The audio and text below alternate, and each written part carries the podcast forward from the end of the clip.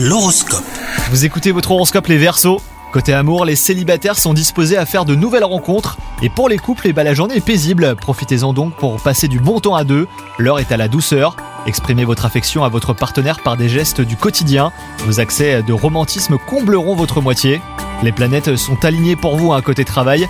Votre intégrité et votre sens de l'organisation sont appréciés par votre équipe. Vous en serez euh, récompensé.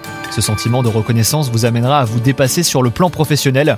Côté santé, même si de petits tracas viennent troubler votre journée, eh ben gardez votre sérénité. Accordez-vous si possible un moment de repos pour un regain d'énergie. Une sieste vous aidera à retrouver vos forces. Essayez aussi d'opter euh, pour des repas équilibrés afin d'éviter la fatigue. Bonne journée à vous